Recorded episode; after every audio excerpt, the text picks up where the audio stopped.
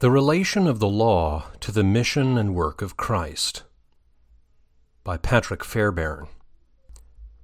Lecture seven of The Revelation of Law in Scripture, considered with respect both to its own nature and to its relative place in successive dispensations.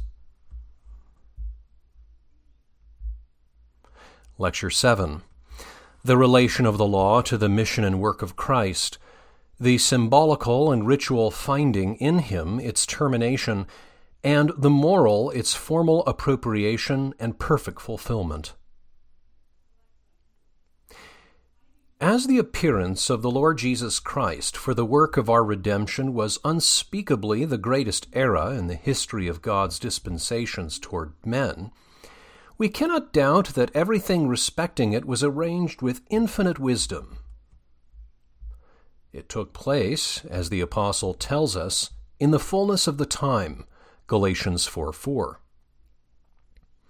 Many circumstances, both in the church and in the world, conspired to render it such, and among these may undoubtedly be placed the fact that there was not only a general expectation throughout the world of some one going to arise in Judea who should greatly change and renovate the state of things, but in Judea itself the more certain hope and longing desire of a select few, who, taught by the word of prophecy, were anxiously waiting for the consolation of Israel. Yet, even with them, as may be reasonably inferred from what afterwards transpired in gospel history, the expectation, however sincere and earnest, was greatly wanting in discernment. It might justly be said to see through a glass darkly. The great problem which, according to Old Testament Scripture, had to find its solution in the brighter future of God's kingdom was not distinctly apprehended by any known section of the covenant people, and in all the more prominent and active members of the community there were strong currents of opinion and deeply cherished convictions which were utterly incompatible with the proper realization of the divine plan. This condition of affairs immensely aggravated the difficulty of the undertaking for him, who came in this peculiar work to do the Father's will. But it served, at the same time, more clearly to show how entirely all was of God, both the insight to understand what was needed to be done, and the wisdom, the resolution, the power to carry it into execution. If, however, from the position of matters now noticed, it was necessary that our Lord should move in perfect independence as regards the religious parties of the time, it was not less necessary that he should exercise a close dependence on the religion which they professed in common to maintain. Coming as the Messiah promised to the fathers, he entered, as a matter of course, into the heritage of all preceding revelations, and therefore could introduce nothing absolutely new, could only exhibit the proper growth and development of the old. And so, while isolating himself from the Judaism of the scribes and Pharisees, Jesus lovingly embraced the Judaism of the law and the prophets, and, founding upon what had been already established, took it for his especial calling to unfold the germs of holy principle which were contained in the past revelations of God, and by word and deed ripen them into a system of truth and duty adapted to the mature stage which had now been reached of the divine dispensations. It was only in part, indeed, that this could be done during the personal ministry of our Lord. For, as the light he was to introduce depended to a large extent on the work he had to accomplish for men, there were many things respecting it which could not be fully disclosed till the events of his marvelous history had run their course. It was the redeeming work of Christ which more than all besides was to give its tone and impress to the new dispensation. And much of the teaching on men's relations to God, on their present calling and their future prospects as believers in Christ, had in consequence to be deferred till the work itself was finished. This our Lord himself plainly intimated to his disciples near the close of his career, when, pointing to certain things of which they could not even then bear the disclosure, but which the Spirit of truth would reveal to them after his departure and qualify them for communicating to others. Yet not only were the materials for all provided by Christ in his earthly ministry, but the way also was begun to be opened for their proper application and use. And what was afterwards done in this respect by the hands of the apostles was merely the continuation and further unfolding of the line of instruction already commenced by their divine master.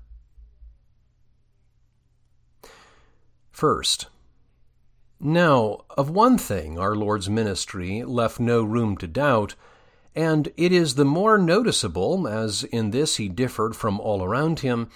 He made a marked distinction between the symbolical or ritual things of the Old Covenant and its strictly moral precepts. He regarded the former, as the legal economy itself did, in the light merely of appendages to the moral, temporary expedients, or provisional substitutes for better things to come, which had no inherent value in themselves, and were to give way before the great realities they foreshadowed. Hence the reserve he manifested in regard to external rites and ceremonies. We read of no act of bodily lustration in his public history. He expressly repudiated the idea of washing having in itself any power to cleanse from spiritual defilement, or of true purification at all, depending on the kind of food that might be partaken of. He was the true, the ideal Nazarite, yet undertook no Nazarene vow. Though combining in himself all the functions of prophet, priest, and king, yet he entered on them by no outward anointing.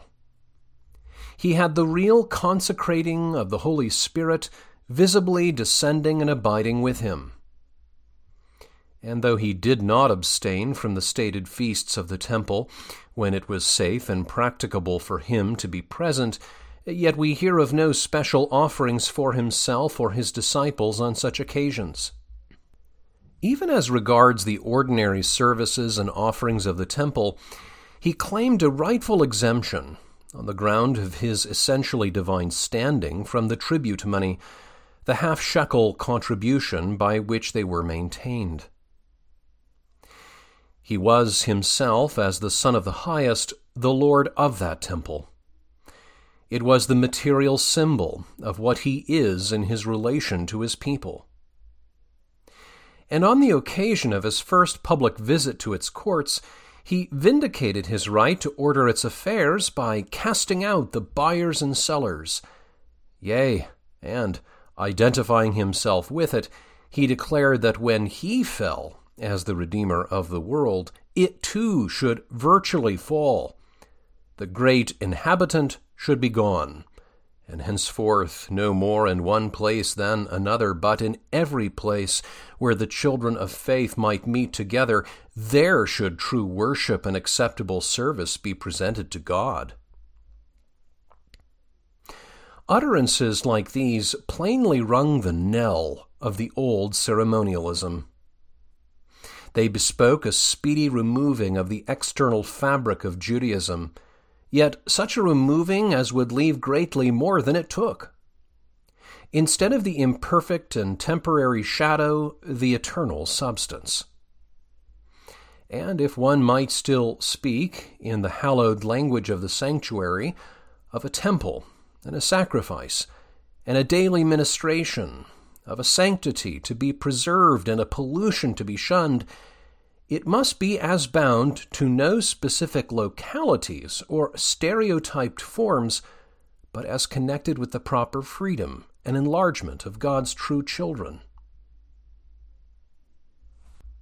Second, Turning now to the moral part of the Old Testament legislation, to the law strictly so called, we find our Lord acting in a quite different manner, showing the utmost solicitude to preserve intact the revelation at Sinai and to have it made, through his teaching, both better understood and with fresh sanctions enforced as the essential rule of righteousness in God's kingdom, nay, himself submitting to bow down to it as the yoke which, in his great work of obedience, he was to bear, and by bearing to glorify God and redeem man. Let us look at it first in more immediate connection with the teaching of Christ. There was undoubtedly a difference, a difference of a quite perceptible kind, and one that will not be overlooked by those who would deal wisely with the records of God's dispensations, in respect to the place occupied by law in the economies headed respectively by Moses and Christ. It was in his memorable Sermon on the Mount that our Lord made the chief formal promulgation of the fundamental principles of his kingdom, which, therefore, stood to the coming dispensation in somewhat of the same relation that the imposing promulgation of law from Sinai did to the ancient theocracy. And, as if on purpose to link the two more distinctly and closely together, he makes to that earlier revelation very frequent and pointed reference in his discourse. But how strikingly different in mode and circumstance the one revelation from the other! The two dispensations have their distinctive characteristics imaged in the two historical occasions, exhibiting even to the outward eye the contrast expressed by the evangelist John, when he said, "The law was given by Moses, grace and truth came by Jesus Christ." What a difference in the external scenery alone, in the two mounts! Sinai is less properly a mountain, in the ordinary sense of the term, than a lofty and precipitous rock, in the midst of a wilderness of rocks of similar aspect and formation, combining, in a degree rarely equaled, the two features of grandeur and desolation. The Alps unclothed, as they have been significantly called, the Alps stripped of all verdure and vegetation, and cleft on every side into such deep hollows, or rising into such rugged eminences as render them alike of solid mien and of difficult access. There, amid the sterner scenery of nature, intensified by the supernatural elements brought into play for the occasion, the Lord descended as in a chariot of fire, and proclaimed with a voice of thunder those ten words which were to form the basis of Israel's religion and polity. It was amid quite other scenes and aspects of nature that the incarnate Redeemer met the assembled multitudes of Galilee, when he proceeded to disclose in their hearing the fundamental principles of the new and higher constitution he came to introduce. The exact locality in this case cannot indeed be determined with infallible certainty, though there is no reason to doubt its connection with the elevated tableland, rising prominently into view a few miles to the south of Capernaum, and jutting up into two little points called the Horns of Hattin, to which tradition has assigned the name of the Mount of Beatitudes. This elevated plain, we are informed, is easily accessible from the Galilean lake, and from that plain to the summit, or points just mentioned, is but a few minutes' walk. Its situation also is central both to the peasants of the Galilean hills and the fishermen of the lake between which it stands, and would therefore be a natural resort to Jesus and his disciples when they retired for solitude from the shores of the sea. The prospect from the summit is described even now as pleasing, though rank weeds are growing around and only occasional patches of corn meet the eye. But how much more must it have been so then, when Galilee was a well-cultivated and fertile region, and the rich fields which sloped downwards to the lake were seen waving with their summer produce? It was on such an eminence, embosomed in so fair and pleasing an amphitheatre, and as the multitudes assembled on the occasion seemed to betoken, under a bright sky and a serene atmosphere, that the blessed Redeemer chose to give forth this fresh utterance of heaven's mind and will, and himself the while, not wrapped in thick darkness, not even assuming an attitude of imposing grandeur, but fresh from the benign work of healing, and seated in humble guise, as a man among his fellow men, at the most as a teacher in the midst of his listening disciples. So did the Son of Man open his mouth and make known the things which concern his kingdom. What striking and appropriate indications of divine grace and condescension! How well fitted to inspire confidence and hope! As compared with the scenes and transactions associated with the giving of the law from Sinai, it bespoke such an advance in the march of God's dispensations as is seen in the field of nature when it can be said, "The winter is past, the rain is over and gone, the flowers appear on the earth, the time of the singing of birds is come, and the voice of the turtle is heard in our land." The discourse which our Lord delivered on the occasion entirely corresponds with the new era which it marked in the history of God's dispensations. The revelation from Sinai, though grafted on a covenant of grace and uttered by God as the Redeemer of Israel, was emphatically a promulgation of law. Its direct and formal object was to raise aloft the claims of the divine righteousness and meet with repressive and determined energy the corrupt tendencies of human nature. The Sermon on the Mount, on the other hand, begins with blessing. It opens with a whole series of beatitudes, blessing after blessing pouring itself forth as from a full spring of beneficence, and seeking, with its varied and copious manifestations of goodness, to leave nothing unprovided for in the deep wants and longing desires of men. Yet here also, as in other things, the difference between the new and the old is relative only, not absolute. There are the same fundamental elements in both, but these differently adjusted, so as fitly to adapt them to the ends they had to serve and the times to which they respectively belonged. In the revelation of law, there was a substratum of grace, recognized in the words which prefaced the Ten Commandments, and promises of grace and blessing also intermingling with the stern prohibitions and injunctions of which they consist. And so, inversely, in the Sermon on the Mount, while it gives grace the priority and the prominence, it is far from excluding the severer aspect of God's character and government.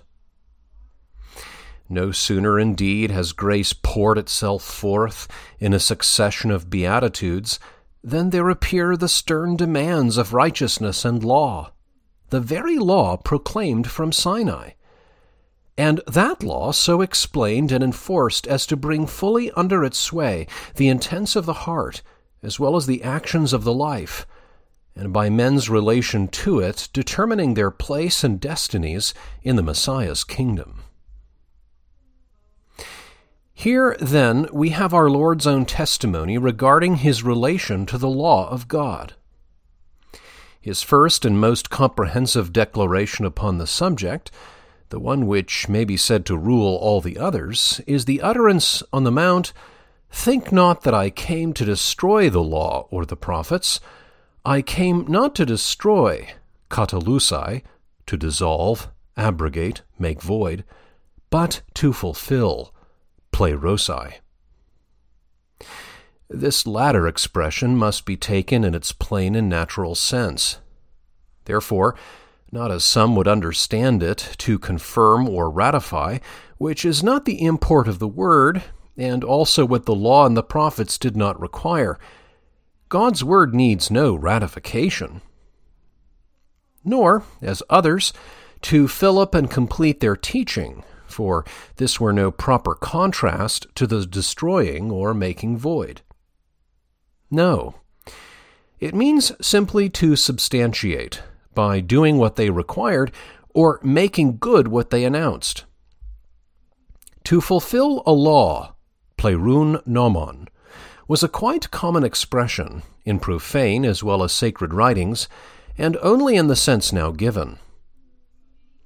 So we find Augustine confidently urging it against the Manichaean perverters of the truth in his day. Quote, "The law," says he, "is fulfilled when the things are done which are commanded. Christ came not to destroy the law, but to fulfill it. Not that things might be added to the law which were wanting, but that the things written in it might be done," which his own words confirm. For he does not say, "One jot or one tittle shall not pass from the law till the things wanting are added to it, but till all be done," end quote. And uttered as the declaration was when men's minds were fermenting with all manner of opinions respecting the intentions of Jesus, it was plainly meant to assure them that he stood in a friendly relation to the law and the prophets, and could no more in his teaching than in his working do what would be subversive of their design. They must find in him only their fulfillment. To render his meaning still more explicit, our Lord gives it the advantage of two specific illustrations, one hypothetical, the other actual.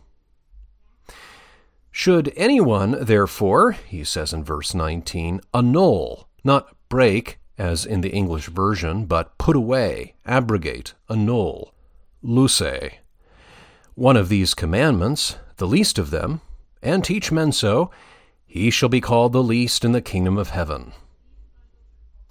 Such is the exact rendering, and it very expressly asserts the validity of what was found in preceding revelations, down even to their least commands in the kingdom presently to be set up. There was to be no antagonism between the new and the old.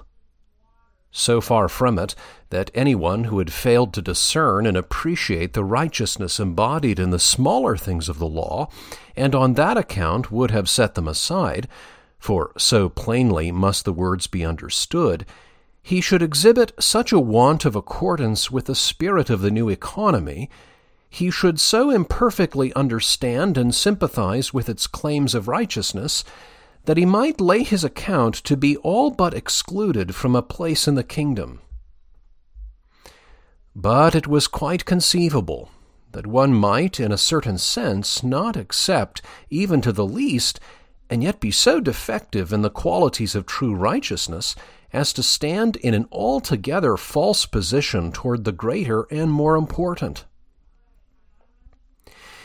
There were well-known parties in such a position at that particular time, and by a reference to what actually existed among them, our Lord furnishes another, and to his audience, doubtless, a more startling illustration. "For I say unto you," he adds, "that except your righteousness should exceed, perissuse, go beyond, overpass, that of the scribes and Pharisees, ye shall in no wise enter into the kingdom of heaven." The question is now one of total unfitness and consequent exclusion. In the preceding and hypothetical statement, our Lord had declared how even a comparatively small antagonism to the righteousness of the law should inevitably lower one's position in respect to the kingdom. And now, vindicating this stringency, as well as exemplifying and confirming it, he points to the mistaken and defective standard prevalent among the more conspicuous religionists of the time as utterly incompatible with any place whatever in the kingdom. The scribes are joined with the Pharisees in upholding the righteousness in question, the one as representatives of its defective teaching, the other as examples of its inadequate doing. The scribes understood and taught superficially, adhering to the mere letter of requirement, and hence unduly magnifying the little, relatively undervaluing or neglecting the great. The Pharisees, in like manner, practiced superficially, intent mainly on the proprieties of outward observance, doing the works of the law only insofar as they seemed to be expressly enjoined, and doing them without love, without life, hence leaving its greater things in reality undone. A righteousness of this description fell altogether below what Jesus, as the head of the new dispensation, would require of his followers. Below also, it is implied, what was taught in the law and the prophets. For while he could place himself in perfect accord with the one, he entirely repudiated any connection with the other. The kingdom, as to the righteousness recognized and expected in it, was to rise on the foundation of the law and the prophets. But for anyone to stand on the platform of the scribes and Pharisees was to belong to an essentially different sphere. Now, two conclusions seem plainly to flow from this part of our Lord's teaching. One is that he must have had chiefly in view the moral elements of the old economy, or the righteousness expressed in its enactments. I do not say simply the Ten Commandments, for though these always occupied the foremost place in discourses on the law, did so also here, as appears from the examples presently referred to by our Lord, yet one can scarcely think of them, when a least is spoken of, as they one and all belonged to the fundamental statutes of the kingdom. Yet, as it is of the law, in connection with and subservient to righteousness, that our Lord speaks, primary respect must be had to the Decalogue, and insofar as matters of a ceremonial and judicial nature were included, to these only as designed to inculcate and enforce the principles of holy living, that is, not as mere outward forms or civil regulations, but as the means and the measure of practical godliness. For otherwise, our Lord's teaching here would be at variance with what he taught elsewhere and with the truth of things. What he said, for example, on the subject of defilement, that this does not depend upon corporeal conditions and questions of food, but simply on the state of the heart and the issues which proceed from it, formally considered, was undoubtedly an infringing upon the lesser things of the law. But not so really, for it was merely a penetrating through the shell into the kernel, and in direct terms pressing upon the conscience the lessons intended to be conveyed by the law's carnal ordinances. If the letter fell away, it was only that the spirit might become more clear and prominent. And so in regard to all the ritual observances and factitious distinctions associated with the religion of the Old Covenant, while an entire change was hinted at by our Lord, and in his name was afterwards introduced, the commands imposing them were by no means dishonored, since the righteousness, for the sake of which these commands were given, was still cared for, and even more thoroughly secured than it could be by them. Rightly viewed, the change was more properly a fulfilling than an abrogating. An abrogating, indeed formally, yet a fulfilling or establishing in reality. Another conclusion, which evidently flows from the statements made by our Lord respecting his own relation and that of his kingdom to the law and the prophets, is that the distinctions which he proceeds to draw in the Sermon on the Mount between what had been said in earlier times on several points of moral and religious duty, and what he now said must have respect not to the teaching, strictly speaking, of the law and the prophets, but to the views currently entertained of that teaching or the false maxims founded on it.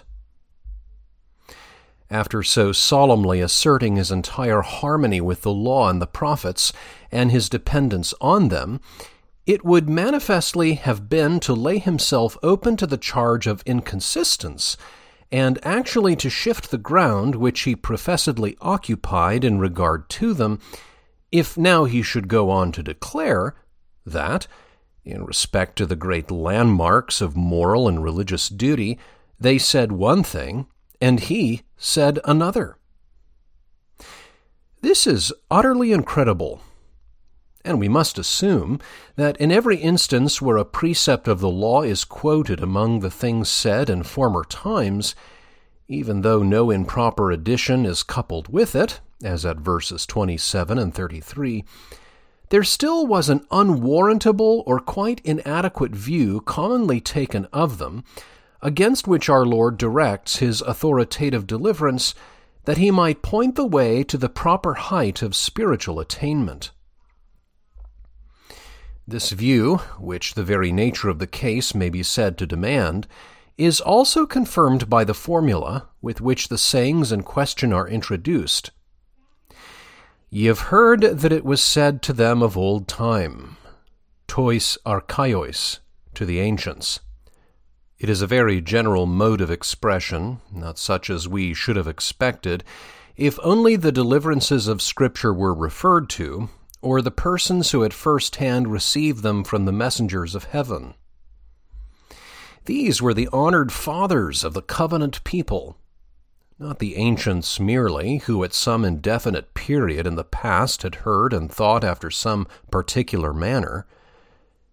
Hence, while they all turn on certain precepts of the law, these, in two or three of the cases, are expressly coupled with later additions, indicative of the superficial view that was taken of them. And throughout all the cases adduced, it is evident from our Lord's mode of handling them that it is not the law per se that is under consideration, but the law as understood and expounded according to the frigid style of rabbinical interpretation, by persons who looked no further than its form of sound words, who thought that to kill had to do with nothing but actual murder, and that a neighbor could be only one dwelling in good fellowship beside us, who in short turned the law of God's righteousness, which, like its divine author, must be pervasively spiritual, into a mere political code or ecclesiastical rubric. It is of the law, as thus unduly curtailed, evacuated of its proper meaning, treated by the scribes or lettermen, grammates, as itself but a letter, gramma, that Christ speaks, and, setting his profound and far-reaching view in opposition to theirs, proclaims, "But I say unto you." Never on any occasion did Jesus place himself in such antagonism to Moses, and least of all could he do so here, immediately after having so emphatically repudiated the notion that he had come to nullify the law and the prophets, or to cancel men's obligation to any part of the righteousness they inculcated. It is to free this righteousness from the restrictive bonds that had been laid upon it, and bring it out in its proper breadth and fullness, that our Lord's expositions are directed. And as if to guard against any wrong impressions being produced by what he now said, to show that his views of righteousness were in strict agreement with what is written in the law and the prophets, and that the germ of all was already there, he distinctly connected with them, at a subsequent part of his discourse, his own enunciation of the law of brotherly love, in what has been called its finest form, "Whatsoever ye would that men should do to you, do ye even so to them. For this is the law and the prophets." Matthew seven, verse twelve. At the same time, There is nothing in all this to prevent us from believing, as indeed it is next to impossible for anyone to avoid feeling, that an advance was made by our Lord in his own wonderful exposition of the law, if only that advance is confined to the clearer light which is thrown on the meaning of its precepts and the higher form which is given to their expression. The Decalogue itself and the legislation growing out of it were in their form adapted to a provisional state of things. They had to serve the end of a disciplinary institution, and as such had to assume more both of an external and a negative character than could be regarded as ideally or absolutely the best. And it was only what might have been expected in the progress of things, when that which is perfect was come, that while the law and its great principles of moral obligation and its binding power upon the conscience remained, these should have had an exhibition given to them somewhat corresponding to the noonday period of the Church's history and the sun-like freedom of her spiritual standing.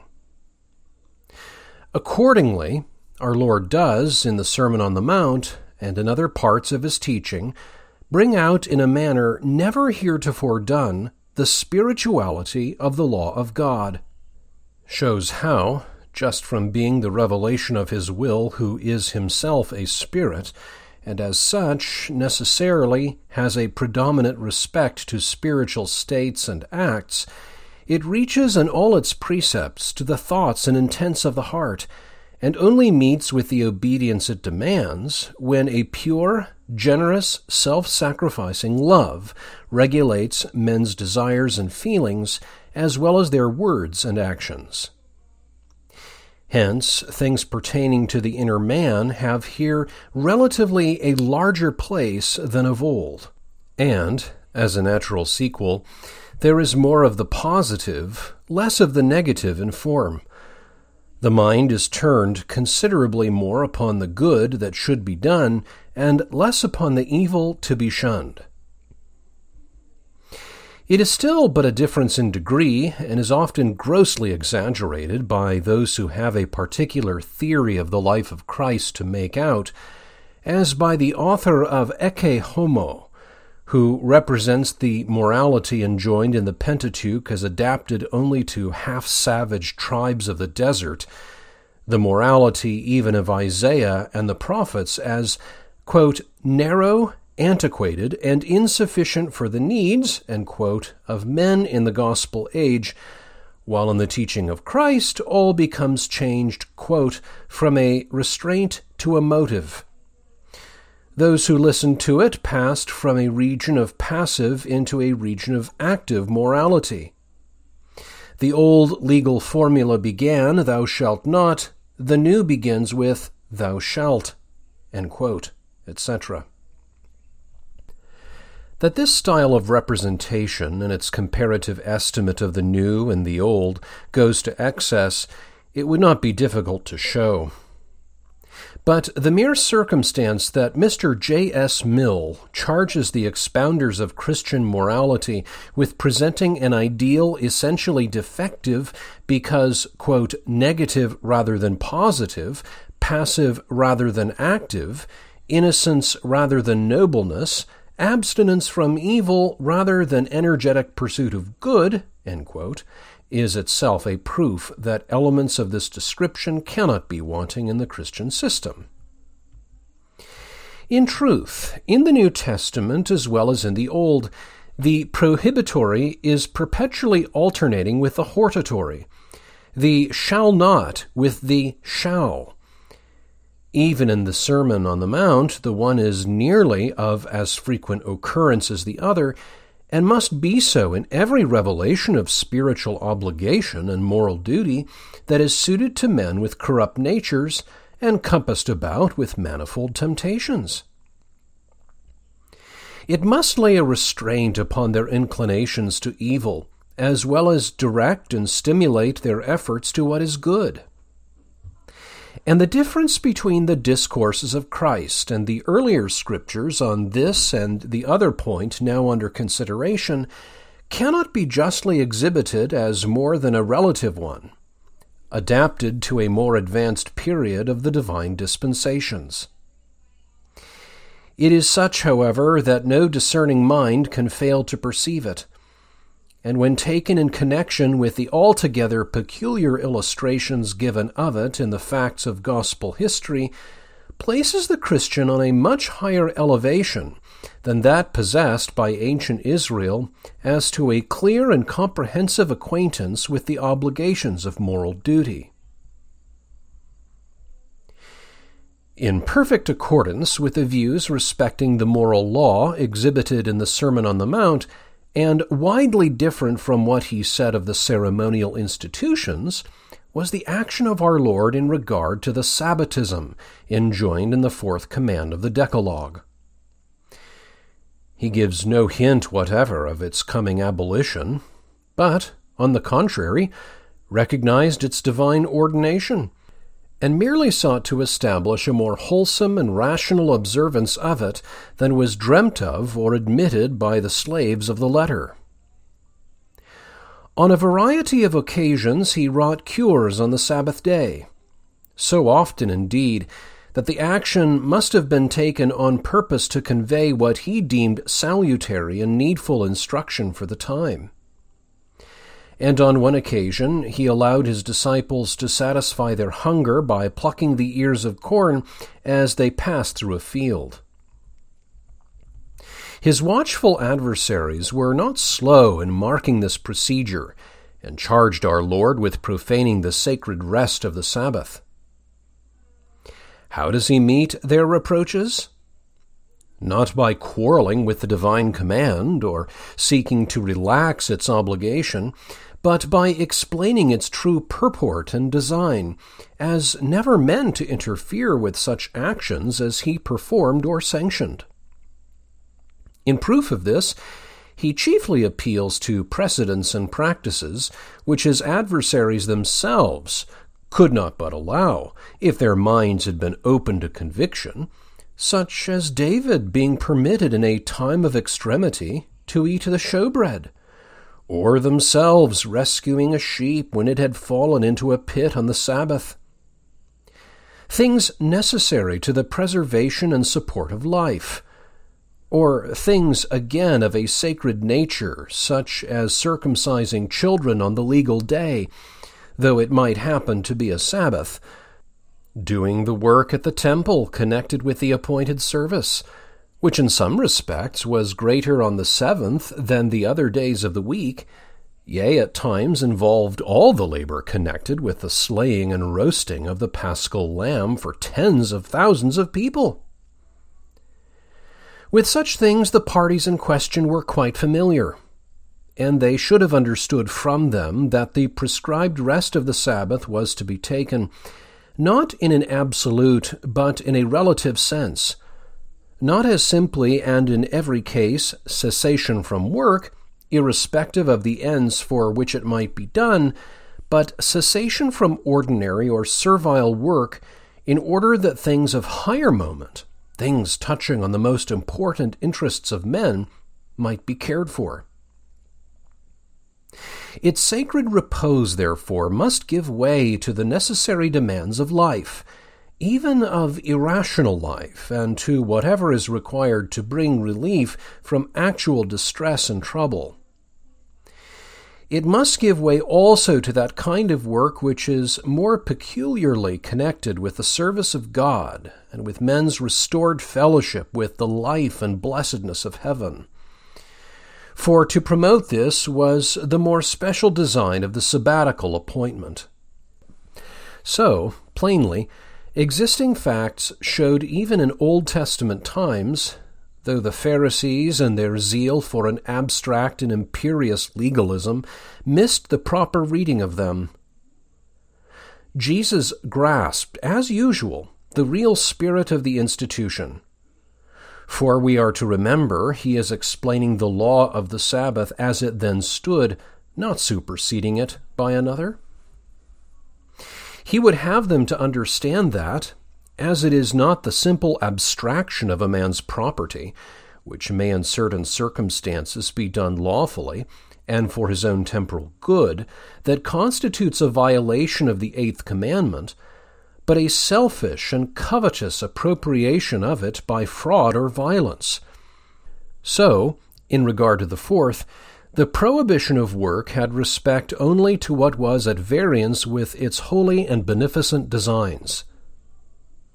The Sabbath was made for man, with a wise and gracious adaptation to the requirements of his complex nature, as apt to be wearied with the toils and in his spirit dragged downward by the cares of life. Not man for the Sabbath, as if it were an absolute and independent authority that must hold its own, however hardly in doing so it might bear on the wants and interests of those placed under its control. It has an aim, a high moral aim, for the real well-being of mankind, and by a conscientious regard to this must everything in regard to its outward observance be ruled. Such is the view given by our Lord on the law of the Sabbath, speaking as from the ground of law, and doing the part merely of a correct expounder of its meaning. But a thought is introduced and variously expressed, as from his own higher elevation, in harmony with the spiritual aspect of the subject he had presented, and pointing to still further developments of it. The temple, he had said, has claims of service which it was no proper desecration of the Sabbath, but the reverse, to satisfy. And a greater than the temple was there. Quote, "The temple yields to Christ, the Sabbath yields to the temple, therefore the Sabbath yields to Christ." End quote. So the sentiment is syllogistically expressed by Bengal. But yields, it must be observed, in both cases alike, only for the performance of works not antagonistic but homogeneous to its nature. Or, as it is again put, the Son of Man is Lord of the Sabbath. Made as the Sabbath was for man, there necessarily belongs to man, within certain limits, a regulating power in respect to its observance, so as to render it more effectually subservient to its proper ends. But this power is supremely resident in Him, who is the Son of Man, in whom humanity attains to its true ideal of goodness, whose will is in all things coincident with the will of God, and who, like the Father, works even while he rests. He is Lord of the Sabbath, and as such has a right to order everything concerning it, so as to make it, in the fullest sense, a day of blessing for man. A right, therefore, if he should see fit, to transfer its observance from the last day of the week to the first, that it might be associated with the consummation of his redemptive work, and to make it, in accordance with the impulsive life and energy thereby brought in, more than in the past, a day of active and hallowed employment for the good of men. So much was certainly implied in the claim of our Lord in reference to the Sabbath. But as regards the existence of such a day, its stated place in the ever-recurring weekly cycle, which in its origin was coeval with the beginning of the world, which as a law was inscribed among the fundamental precepts of the Decalogue, which renders it on the one side a memorial of the paradise that has been lost, and on the other a pledge of the paradise to be restored. In this respect, nothing of a reactionary nature fell from our Lord, nor was any principle advanced which can justly be said to point in such a direction. The same spirit substantially discovers itself in the other occasional references made by our Lord to the moral law of the Old Covenant, as in those already noticed. That is, there appears in them the same profound regard to the authoritative teaching of the law, coupled with an insight into its depth and spirituality of meaning, which was little apprehended by the superficial teachers and formalists of the time. Such, for example, was the character of our Lord's reference to the fifth command of the Decalogue, when, replying to the charge of the Pharisees against his disciples for disregarding the tradition of the elders about washing before meat, he retorted on them the greatly more serious charge of making void the law of God by their traditions, teaching that it was a higher duty for a son to devote his substance as an offering to God than to apply it to the support of his parents, thereby virtually dishonoring those whom God had commanded him as a primary duty to honor. The love and reverence due to parents was thus declared to be more than burnt offering, and to have been so determined in the teaching of the law itself. The right principle of obedience was also brought out, but with a more general application, and the absolute perfection of the law announced as given in one of its summaries in the Old Testament, when, near the close of his ministry, and in answer to a question by one of the better scribes, Jesus said, "The first of all the commandments is, 'Hear, O Israel, the Lord our God is one Lord. And thou shalt love the Lord thy God with all thy heart, and with all thy soul, and with all thy mind, and with all thy strength. This is the first commandment. And the second is like, namely this, thou shalt love thy neighbor as thyself." Not only did our Lord affirm that on these two commandments hang all the law and the prophets, but that there is none other commandment greater than these, evidently meaning that in them was comprised all moral obligation.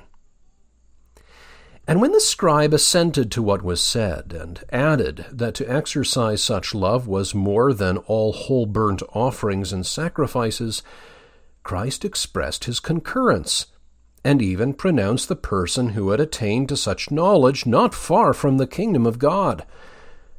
So, too, on another and earlier occasion, when the rich young ruler came running to him with the question, what good thing should he do that he might inherit eternal life? And on still another, when a certain lawyer stood up and asked, what shall I do to inherit eternal life? On both occasions alike, as the question was respecting things to be done, or righteousness to be attained, with the view of grounding a title thereon to eternal life, Christ pointed the inquirers to the written law of God, in the one case more particularly to the precepts of the Decalogue, in the other to the two great comprehensive precepts of supreme love to God and brotherly love to man, and, in connection with each, affirmed that, if the commands were fulfilled, life in the highest sense, eternal life, would certainly be inherited. In other words, by fulfilling those commands, there would be that conformity to the pattern of divine goodness, on which, from the first, all right to the possession of life and God's kingdom has been suspended. At the same time, our Lord took occasion to show, in both the cases, how far his inquirers were themselves from having reached this ideal excellence, or even from distinctly apprehending what was actually included in the attainment.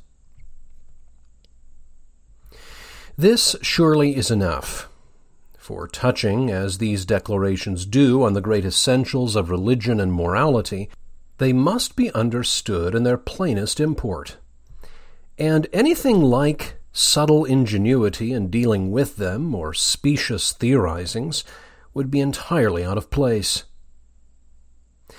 Manifestly, the revelation of law in the Old Testament was, in our Lord's view, comprehensive of all righteousness, while still, in respect to form, it partook of the imperfection of the times and of the provisional economy, with which it was more immediately connected. And for bringing clearly out the measure and extent of the obligations involved in it, we owe much, who can say how much, to the divine insight of Christ and the truly celestial light reflected on it by his matchless teaching and spotless example.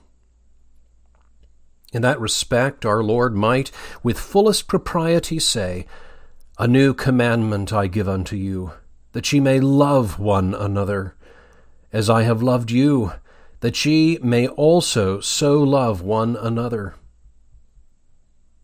New, however, not in regard to the command of love taken by itself, nor in regard to the degree of love, as if one were required now to love others, not merely as oneself, but above oneself. No, but new simply with reference to the peerless manifestation of love given in his own person, and the motive thence arising, altogether peculiar in its force and efficacy, for his people to strive after conformity to his example.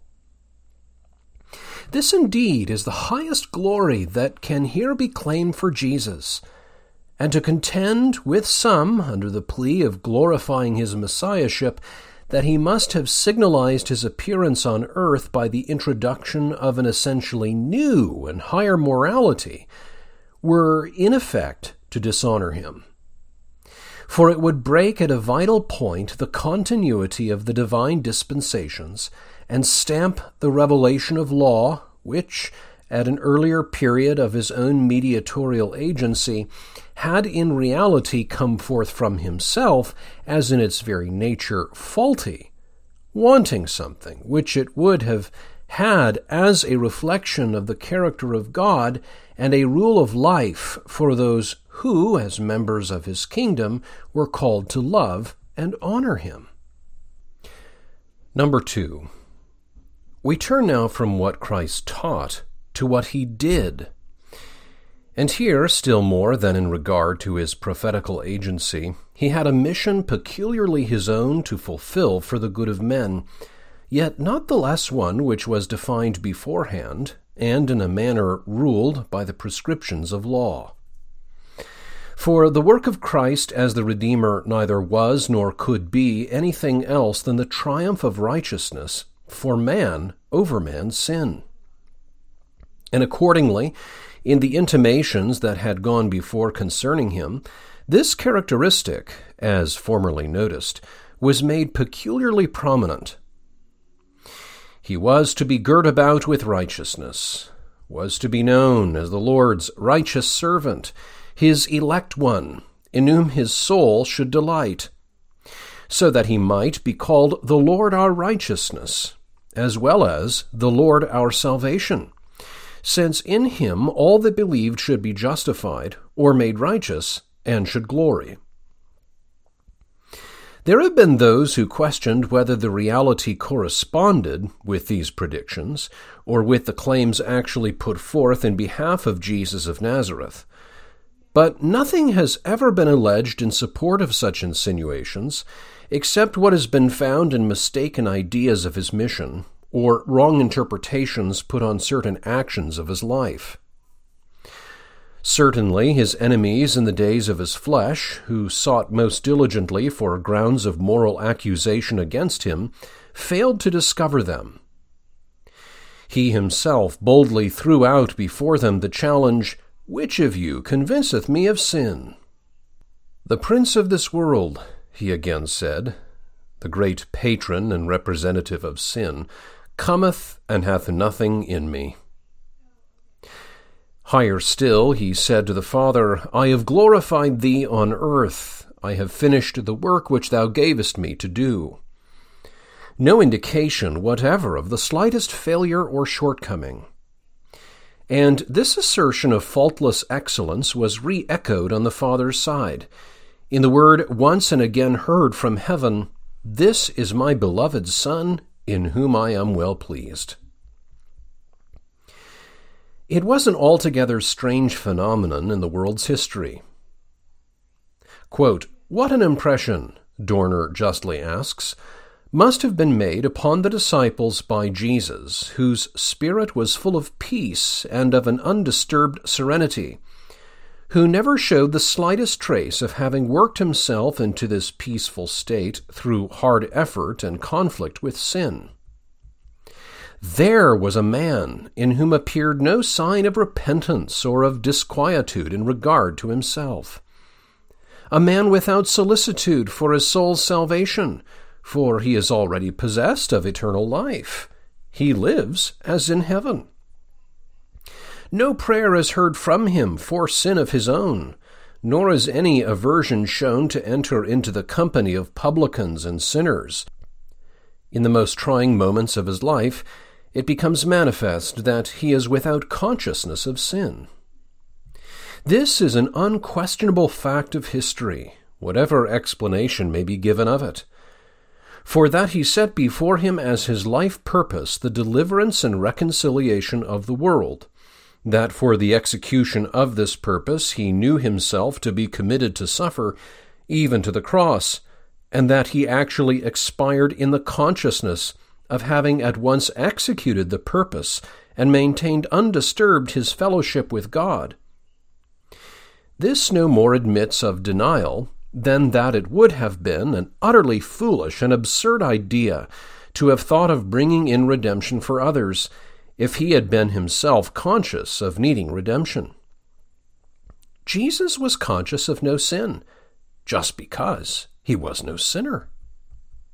He was, though complete man, like God in sinless perfection, and, though not like God, incapable of being tempted, nor perfected from his birth, and so not in that sense holy, yet holy in the sense of preserving an innate purity and corruptness, and through a quite normal development, in which the idea of a pure humanity comes at length to realization, and prevents the design of the world from remaining unaccomplished. The impression made by him is that of the free, the true Son of Man, needing no new birth, but by nature the newborn man, and no remedial applications, but himself consciously possessing the power fitted to render him the physician of diseased humanity." End quote. Could such an one really be subject to the law? Was he not rather above it? So some have been disposed to maintain, with the avowed design of magnifying the name of Jesus. It has seemed to them as if they were claiming for him a higher honor when they represented him as living above law, precisely as others have sought to do with respect to his teaching above law. But it is a kind of honor incompatible with the actual position and calling of Jesus. To have so lived would have been to place himself beyond the sphere which properly belongs to humanity. He could no longer have been the representative of the morality which we are bound to cultivate. His standing in relation to spiritual excellence had been something exceptional, arbitrary. And wherever this enters, it is not a higher elevation that is reached, but rather a descent that is made. The sentimental or expedient then takes the place of the absolutely righteous and good. To be the Lord of the law, and yet in all things subject to the law's demands, moving within the bounds of law, yet finding them to be no restraint, consenting to everything the law required as in itself altogether right, and of a free and ready mind doing it as a son in the Father's house, so that it might as well be said the law lived in him as that he lived in the law. This is the highest glory, which could be won in righteousness by the man Christ Jesus, and it is the glory which is ascribed to him in Scripture. Never do we find him there asserting for himself as a right, or claiming as a privilege, a release from ordinary obligations. Never was that which is dutiful and good for others viewed as otherwise for him, or as bearing less directly on his responsibilities. And in so far as the work he had to do was peculiar, so much the more remarkable was the spirit of surrender with which he yielded himself to the authority that lay upon him. Of himself he declared that he was loved of the Father, because he kept the Father's commandments. And it is said of him, in a word which covers the whole of his earthly career, he was made of a woman, made under the law, therefore bound to a lifelong subjection to its requirements, bearing throughout the form of a servant, but bearing it with the heart of a son. It was, consequently, not his burden, but his meat to do the will of his Father and to finish his work. And the spirit in which he entered on and ever prosecuted his vicarious service was that expressed in the language long before prepared for him, "Lo, I come. In the volume of the book it is written of me, I delight to do thy will, O my God. Yea, thy law is within my heart." And if at other times, so especially when his work of obedience was reaching its culmination, and he was ready to perfect himself through the sacrifice of the cross. The necessity of this great act, and the place it was to hold in his mediatorial agency, had been from the first foreseen by him. He knew, so he declared near the commencement of his ministry, that he must be lifted up for the salvation of the world. When the awful crisis approached, though he had power either to retain or to lay down his life, the things which had been written concerning it, he said, must be accomplished, that he should be numbered with the transgressors. And the humble, earnest entreaty, "Father, if it be possible, let this cup pass from me. Nevertheless, not my will, but thine be done," only showed how nature recoiled from the terribleness, yet meekly bowed to the necessity of the doom. For here especially lay the ground of all that he was to secure of good for his people. Here the work of reconciliation between sinful men and their offended God must be once for all accomplished, and it was accomplished by his being made sin for them who knew no sin, that they might be made the righteousness of God in him. Or, as it is again put, by redeeming them from the curse of the law, by being himself made a curse for them. It is impossible here to do more than very briefly glance at this all-important subject, and the less needful, as it was so fully treated by the esteemed friend who immediately preceded me in this lectureship. But surely, if there be anything in the record of our Lord's work upon earth, in which more than another the language employed concerning it should be taken in its simplest meaning, it must be in what is said of the very heart of his undertaking, that on which everything might be said to turn for the fulfillment of promise, and the exhibition of divine faithfulness and truth. And there can be no doubt that the representations just noticed, and others of a like description, concerning the death of Christ, do in their natural sense carry a legal aspect. They bear respect to the demands of law, or the justice of which law is the expression. They declare that, to meet those demands in behalf of sinners, Christ bore a judicial death, a death which, while all undeserved on the part of him who suffered, must be regarded as the merited judgment of heaven on human guilt. To be made a curse, that he might redeem men from the curse of the law, can have no other meaning than to endure the penalty which as transgressors of law they had incurred in order that they might escape.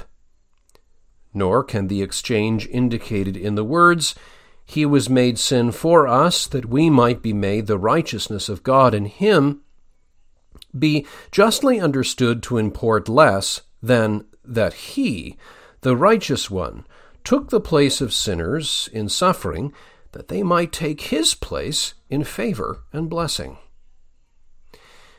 And the stern necessity for the transaction, a necessity which even the resources of infinite wisdom at the earnest cry of Jesus, found it impossible to evade. On what could it rest but the bosom of law, whose violated claims called for satisfaction? Not that God delights in blood, but that the paramount interests of truth and righteousness must be upheld, even though blood unspeakably precious may have to be shed in their vindication. There are many who cannot brook the idea of these legal claims and awful securities for the establishment of law and right in the government of God. The sacrifice on the cross has no attraction for them when viewed in such an aspect, and the utmost ingenuity has been plied in recent times more particularly to accept the language of Scripture regarding it and yet eliminate the element which alone gives it value or consistence. Thus, with one class, the idea of sacrifice in this connection is identified with self-denial, with the entire surrender of the whole spirit and body to God, bearing with meek and uncomplaining patience the impious rage of men, because it was the will of the Father he should do so, when otherwise he might have met it with counter-violence or used his supernatural power to save himself from the humiliating ordeal. What, however, is gained by such a mode of representation? It gets rid, indeed, of what is called a religion of blood, but only to substitute for it a morality of blood, and a morality of blood grounded, for aught that we can see, upon no imperative necessity, nor in its own nature differing from what has been exhibited by some of Christ's more illustrious disciples. Such a view has not even a formal resemblance to the truth as presented in Scripture. It does not come within sight of the idea of vicarious sin-bearing or atonement, in any intelligible sense of the terms. Nor is the matter much improved by laying stress, with some, on the greatness of the opposition which the existing state of the world rendered it needful for him to encounter, as when it is said, quote, "He came into collision with the world's evil and bore the penalty of that daring. He bore suffering to free us from what is worse than suffering, sin. Temporal death to save us from death everlasting." End quote. Robertson. Nor again with others by viewing it in a merely subjective light and finding the work to consist in a kind of sympathetic assumption of our guilt, entering in spirit into the Father's judgment upon it, and feeling and confessing for it the sorrow and repentance it is fitted to awaken in a perfectly holy soul. Campbell. Or, as others prefer putting it, by the manifestation of a burdened love, of the moral suffering of God for men's sins and miseries, a divine self-sacrificing love to overmaster sin and conquer the human heart. Bushnell, Young, et cetera.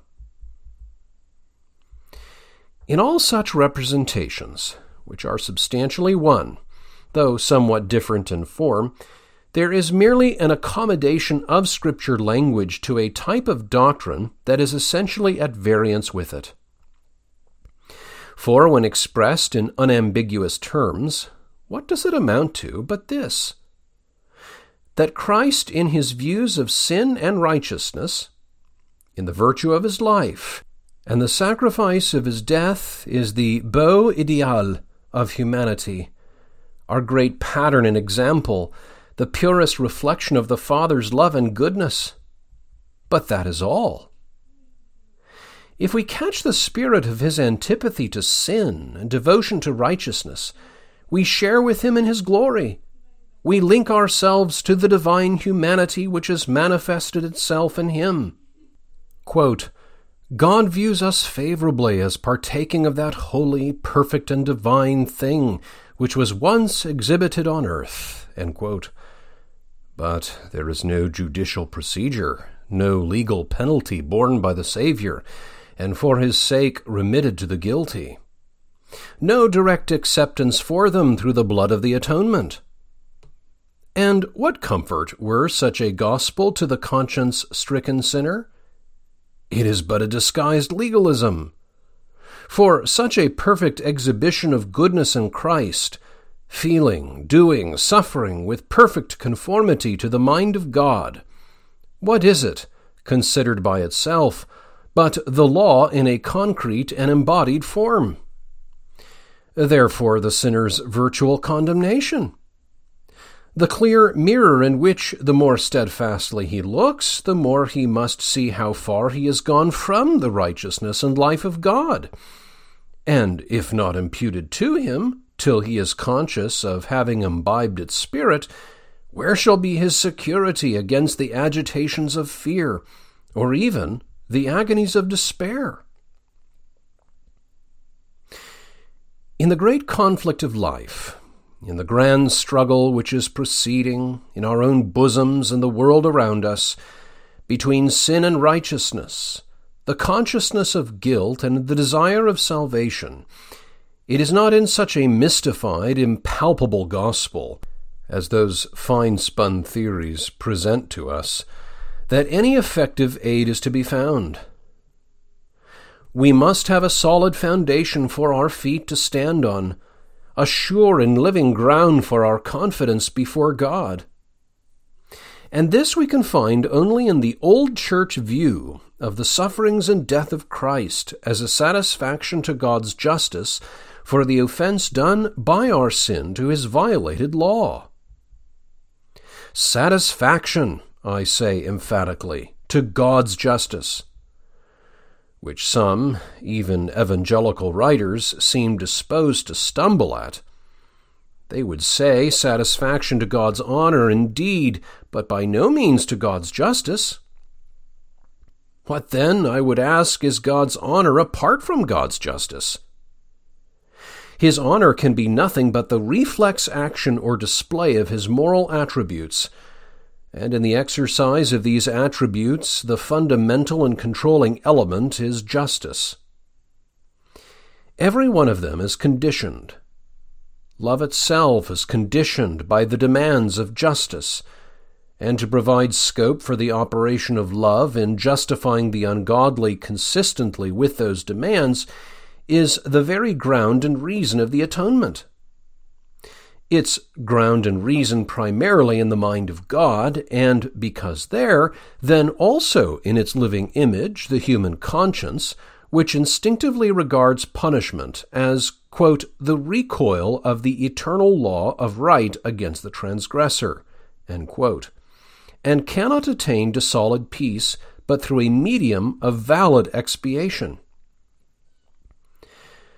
So much so, indeed, that wherever the true expiation is unknown, or but partially understood, it ever goes about to provide expiations of its own. Thus has the law been established, most signally established by that very feature of the gospel which specially distinguished it from the law, its display of the redeeming love of God in Christ.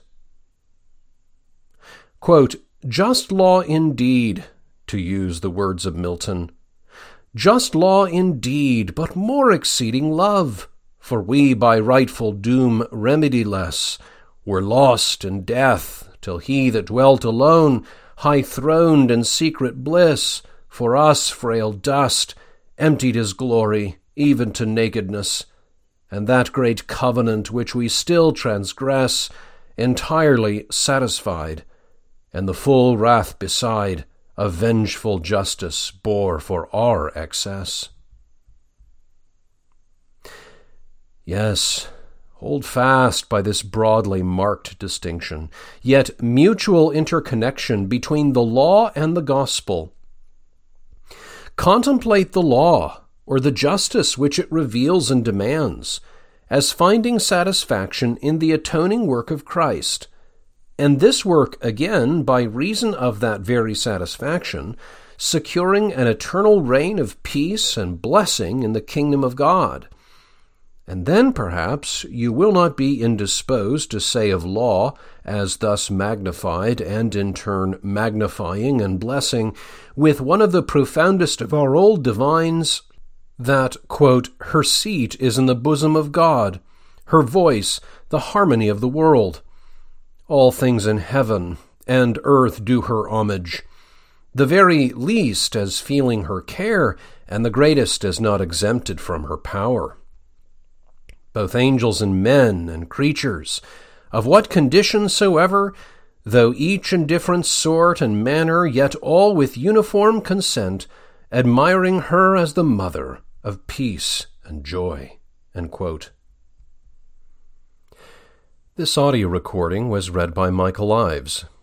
I hope you found it enlightening and edifying. Visit westport experiment dot com for more audio resources, and where I write about parish missions, the care of souls, and all things reformed.